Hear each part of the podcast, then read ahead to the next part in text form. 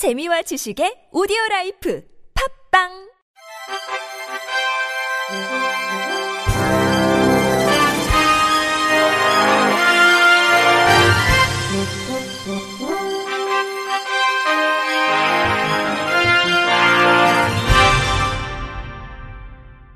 청취자 여러분 안녕하십니까? 3월 9일 화요일 KBIC 뉴스입니다.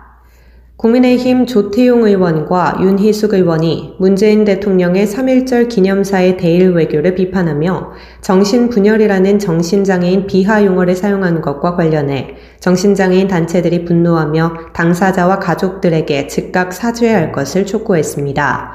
송파 정신장애 동료지원센터 등 6개 단체는 어제 국민의힘 중앙당 앞에서 정치권 싸움의 도구로 이용되는 정신장애 당사자 정신장애인 비하 발언 규탄 기자회견을 개최했습니다. 지난 1일 국민의힘 조태용 의원은 문재인 대통령의 3.1절 기념사를 비판하며 페이스북에 갈팡질팡 중심을 잡지 못하는 문정부의 대일 외교에 대해 정신분열적이라는 비판이 나오는 이유다라는 글을 게시했습니다.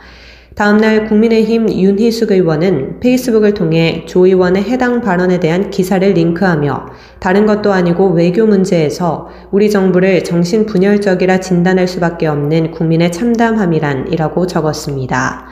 한국정신장애인 자립생활센터 권용구 센터장은 이번 사건은 정신장애인에 대한 인식과 생각을 단적으로 보여준 것이라며 누군가의 아픔을 누군가를 비난하기 위해 원색적으로 사용한 것은 그 품격을 보여주는 것이라고 꼬집었습니다. 이어 지난달 사과는 위기를 모면하기 위한 수요였나 자립을 위해 살아가고 있는 수많은 당사자와 가족은 그 발언에 큰 상처를 받았다. 이제는 사과문으로 못 믿겠다. 오늘 즉각 사과하고 장애 인권 서약서를 당장 시행하라고 주문했습니다. 이날 현장에 방문한 이종성 의원은 서약서 내용 중 통솔, 징계 등에서 전적으로 책임질 수 없고 실현이 어려운 부분이라며 서약서 내용의 부분적 수정과 합의를 통해 이런 일이 재발하지 않도록 노력하겠다고 답했습니다. 유엔 장애인 권리위원회 김미연 의원이 어제 진행된 유엔 장애인 권리위원회 제24차 세션 개회식에서 부의장으로 선출됐습니다. 김 의원은 국제사회가 유엔 장애인 권리 협약을 제정할 때부터 협약 본문에 장애 여성 조항을 포함하기 위해 적극적으로 활동했습니다.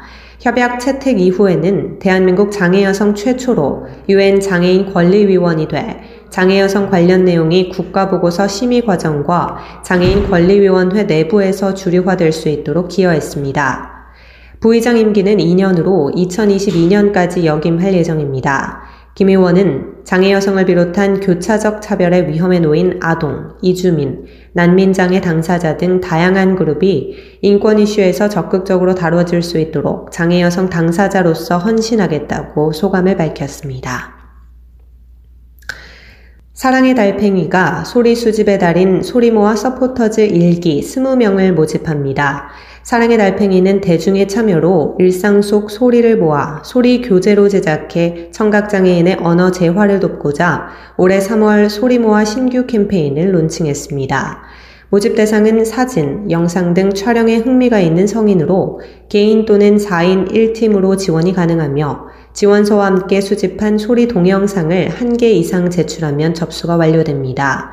소리모아 서포터즈는 매월 우수 서포터즈에게 5만원 상품권 및 특별 미션 수행을 위한 활동비 지급, 소리 수집을 위한 스마트폰용 마이크와 서포터즈만을 위한 굿즈 등을 제공합니다. 외에도 서포터즈 활동도에 따라 최우수 단원 3명에게 각 30만원, 최우수 팀에 40만원, 우수 팀에 20만원의 상품권이 제공됩니다. 소리모아 서포터즈 활동은 7개월간 진행 예정으로 오는 22일까지 마감합니다. 수레바퀴 재활 문화진흥회가 제4회 대한민국 패럴 스마트폰 영화제 아카데미 페라르떼 수강생을 모집합니다. 대한민국 패럴 스마트폰 영화제는 장애인이 영화를 배워 직접 제작에 참여해 비장애인과 협업으로 완성한 작품을 상영하는 영화제입니다. 모집 대상은 스마트폰 영상 제작에 관심 있는 장애인이며 5명 이상의 팀을 꾸려 신청이 가능합니다. 참여를 희망하는 사람은 오는 22일까지 대한민국 패럴 스마트폰 영화제 누리집에서 지원서를 받은 뒤 전자우편으로 응모하면 됩니다. 최종 발표는 4월 중 강사 매칭 후 결정됩니다. 선발된 수강생은 4월부터 8월까지 약 5개월 동안 영화 제작 이론 수업, 단편 영화 제작 실습을 진행하고 수강료는 전액 무료로 교육 강사, 수업 교재, 촬영 장비 렌탈비, 소정의 진행비가 모두 지원됩니다. 특히 교육과정을 통해 단편 영화를 제작하게 되면 제4회 대한민국 패럴 스마트폰 영화제 출품작으로서 공식 상영되며 개폐막식 참석과 함께 수료증도 발급됩니다. 경기 남양주시가 최근 발달장애인 주간 활동 서비스, 방과 후 활동 서비스 제공기관 세 곳을 각각 추가 지정했습니다. 가족 돌봄 부담 경감과 활동 서비스 지원을 확대하기 위해서입니다.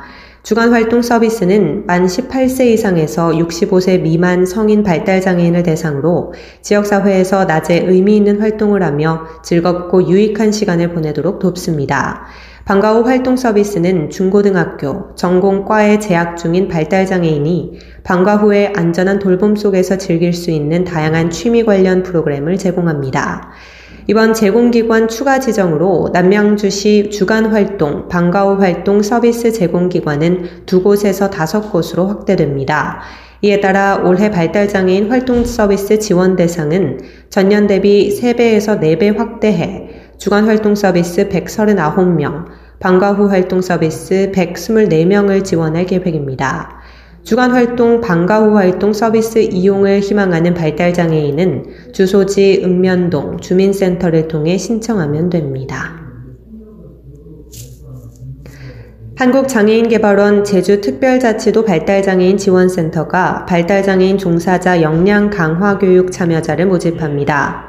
이번 교육은 오는 26일부터 4월 16일까지 총 4회기로 운영됩니다. 한국 영화 발달 조기 개입 협회장을 맡고 있는 최진희 박사가 영유아기 장애 이해와 조기 개입이란 주제로 온라인 강의로 진행할 예정입니다.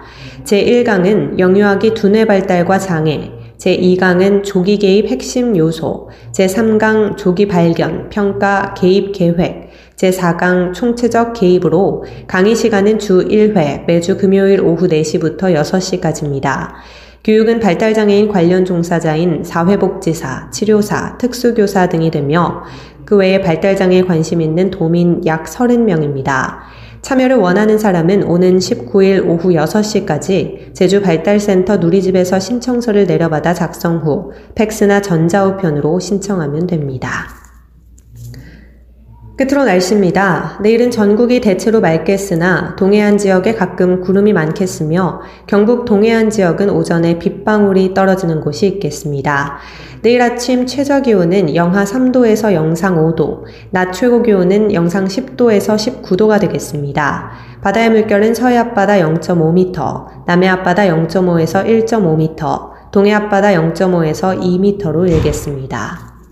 이상으로 3월 9일 화요일 KBS 뉴스를 마칩니다. 지금까지 제작의 이창훈, 진행의 조소혜였습니다. 고맙습니다. KBIC.